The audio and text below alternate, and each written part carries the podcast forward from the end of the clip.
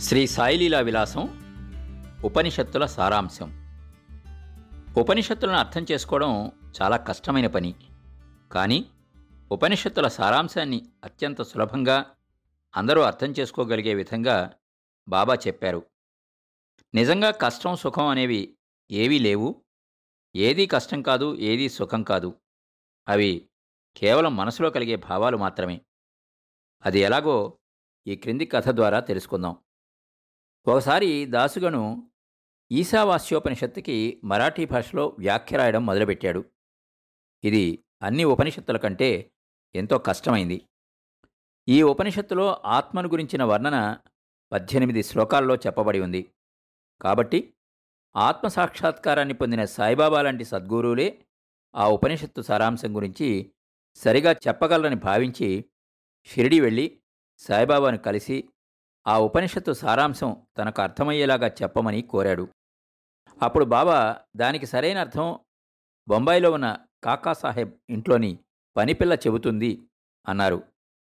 దాసుగను వాడాకి వెళ్ళిపోయాడు. అక్కడి భక్తులతో చెప్పగా వాళ్ళు మహామహులే అర్థం చేసుకోలేని ఉపనిషత్తుల్ని అక్షర జ్ఞానం కూడా లేని పనిపిల్ల ఎలా చెబుతుంది?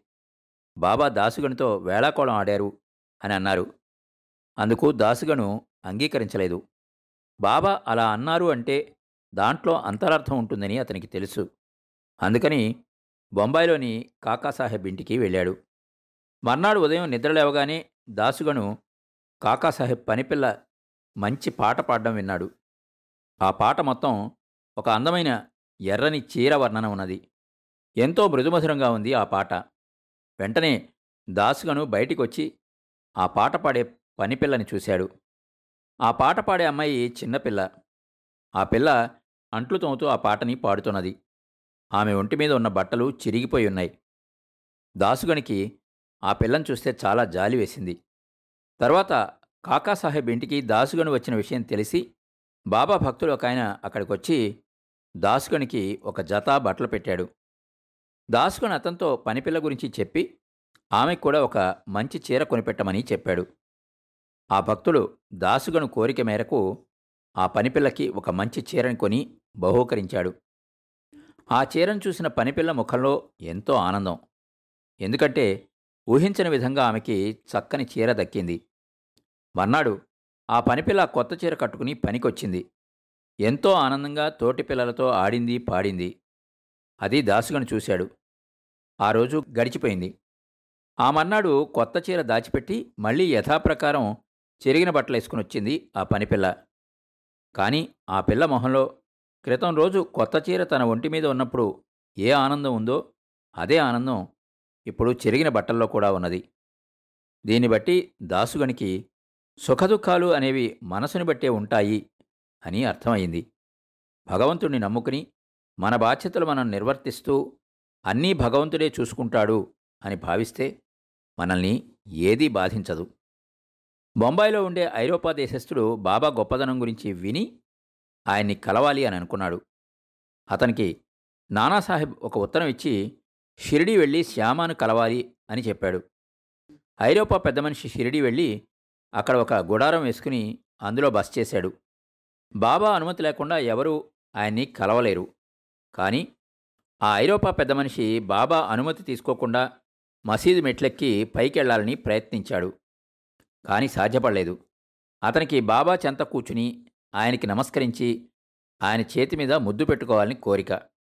కానీ బాబా ఎందుకనో అతన్ని తన చెంతకి రానివ్వలేదు. పైకి రాకుండా కింద నుంచే దర్శనం చేసుకోవాలని శాసించారు. దాంతో ఆ ఐరోపా పెద్ద మనిషి దాన్ని అవమానంగా భావించి వెనక్కి తిరిగి బొంబాయి వెళ్ళిపోదామని నిర్ణయించుకున్నాడు. కానీ అలా షిరిడీ వదిలి వెళ్ళాలన్నా కూడా బాబా అనుమతి తీసుకోవాలని అక్కడి వారు చెప్పడంతో తను వెనక్కి వెళ్ళడానికి బాబా అనుమతి అడిగాడు. ఆ రోజు వద్దని ఆ మర్నాడు వెళ్ళమని బాబా అతనితో చెప్పారు. కానీ అతను బాబా మాటని పెడచెవిని పెట్టి అదే రోజు వెళ్ళిపోవడానికి నిర్ణయించుకున్నాడు. అలా బాబా వద్దని అన్నప్పుడు వెళ్ళకూడదని అక్కడున్నవాళ్ళు ఎంత చెప్పినా అతను వినలేదు. అతను టాంగాలో షిరిడీ నుండి బయలుదేరాడు. దారిలో ఒక వ్యక్తి సైకిల్ తొక్కుంటూ టాంగాకి ఎదురుపడి అడ్డుపడ్డాడు. దాంతో హఠాత్తుగా టాంగా ఆపడం వల్ల బండి అదుపు తప్పి పక్కకి దొర్లిపోయింది. అందువల్ల ఐరోపా పెద్ద మనిషికి చాలా గాయాలు తగిలాయి. అతను కోపర్గాంలోని ఆసుపత్రిలో చేరాడు. అదే బాబా మాట విని ప్రయాణం చేసి ఉండకపోతే అతనికి ఆ ప్రమాదం జరిగి ఉండేది కాదు. బాబా మాట వినకపోతే కష్టాల పాలవుతారని దీని అర్థం కాదు. బాబా సర్వజ్ఞుడు కాబట్టి ఏం జరుగుతుందో ముందుగా ఆయనకి తెలుస్తుంది కాబట్టి ఆ ప్రమాదాన్ని పసికట్టి ఆ పని చేయవద్దని వారిస్తారు.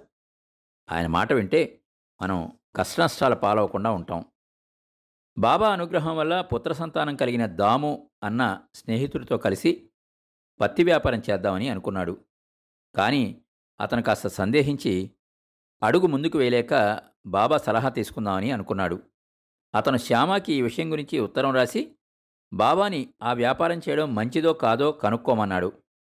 ఉత్తరం తీసుకుని బాబా దగ్గరికి వెళ్ళాడు శ్యామ. కానీ సర్వజ్ఞుడైన బాబాకి ఉత్తరం చదవకముందే అందులో ఏముందో తెలుసు. ఇప్పుడేమీ లోటు లేదు కదా. ఇంకా లక్షలు సంపాదించాలనుకోవడం ఎందుకని? ఉన్నదాంతో తృప్తి చెందమని బాబా అన్నారు. అదే విషయాన్ని శ్యామ దాము అన్నకి ఉత్తరంలో రాశాడు. అది చదివిన దాము అన్న ఎంతో నిరాశపడ్డాడు. ఉత్తరం ద్వారా పని జరగదని షిరిడి వచ్చి బాబాని కలిసి అడగమని శ్యామ అతనికి సూచించాడు. దాము అన్న వెంటనే అహ్మద్ నగర్ నుండి షిరిడి వెళ్ళి బాబా పాదసేవ చేస్తూ మనసులో వ్యాపారం చేస్తే తనకు వచ్చిన లాభంలో కాస్త బాబా కూడా ఇస్తాను అని అనుకున్నాడు. మనం లంచం ఇస్తే దేవుడు మనకి నష్టం కలిగే పని చేయమని అండు కదా. మనకి ఏది మంచిదో భగవంతుడు దాన్నే మనం చేయడానికి ఇష్టపడతాడు. కాబట్టి బాబా దాము మనసులోని భావాన్ని గ్రహించి అతని వ్యాపారం విషయంలో తాను కలిగించుకోను అని నిష్కర్షగా చెప్పేశారు. చేసేది లేక దాము అన్న వ్యాపారం చేయాలి అన్న ఆలోచన పక్కన పెట్టేశాడు. కొన్నాళ్ళ తర్వాత అదే స్నేహితుడు దాము అన్నతో ధాన్యం వ్యాపారం చేద్దామని మళ్ళీ అడిగాడు. మళ్ళీ ఆ వ్యాపారం గురించి కూడా బాబాని అడిగాడు దాము అన్న. ధాన్యాన్ని ఐదు సేర్ల చొప్పున కొని ఏడు సేర్ల చొప్పున అమ్మాల్సి వస్తుందని కాబట్టి ఆ వ్యాపారం కూడా వద్దని దాము అన్నతో సాయిబాబా అన్నారు. దాము అన్న సాయిబాబా వద్దనన్నారని కాబట్టి అతనితో కలిసి వ్యాపారం చెయ్యలేనని స్నేహితునికి ఉత్తరం రాశాడు. అప్పుడు ఆ స్నేహితుడు ఫకీరైన బాబాకి వ్యాపారం గురించి ఏమి తెలుస్తుందని లక్షలు సంపాదించే అవకాశాన్ని వదులుకుంటున్నావని దాము అనని మందలించాడు. ఆ స్నేహితుడు మరో వ్యక్తితో కలిసి పత్తి ధాన్యం రెండు వ్యాపారాలు చేయడం మొదలుపెట్టాడు. కొన్ని రోజుల పాటు రెండు వ్యాపారాలు బాగానే సాగాయి. కానీ ఒక రెండు నెలల తర్వాత విపరీతంగా వర్షాలు కురిసి పత్తి ధాన్యం రెండు తడిసిపోయాయి.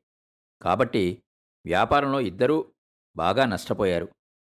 ఆ విధంగా తన భక్తుడైన దాము అనని సాయిబాబా కాపాడారు. మరి విన్నారు కదా ఇది ఇవాల్ట్ ఎపిసోడ్. మళ్ళా వచ్చే వారంలో కలుసుకుందాం. మా షో మీకు నచ్చినట్టయితే యాపిల్ పాడ్కాస్ట్ గూగుల్ పాడ్కాస్ట్ మరియు స్పాటిఫైలో కానీ సబ్స్క్రైబ్ చేసి నోటిఫికేషన్ ఆన్ చేసుకోండి. నెక్స్ట్ ఎపిసోడ్ రిలీజ్ అయినప్పుడు మీకు అప్డేట్ వస్తుంది. నేను మీ కొప్పతి రాంబాబు విజయవాడ నుండి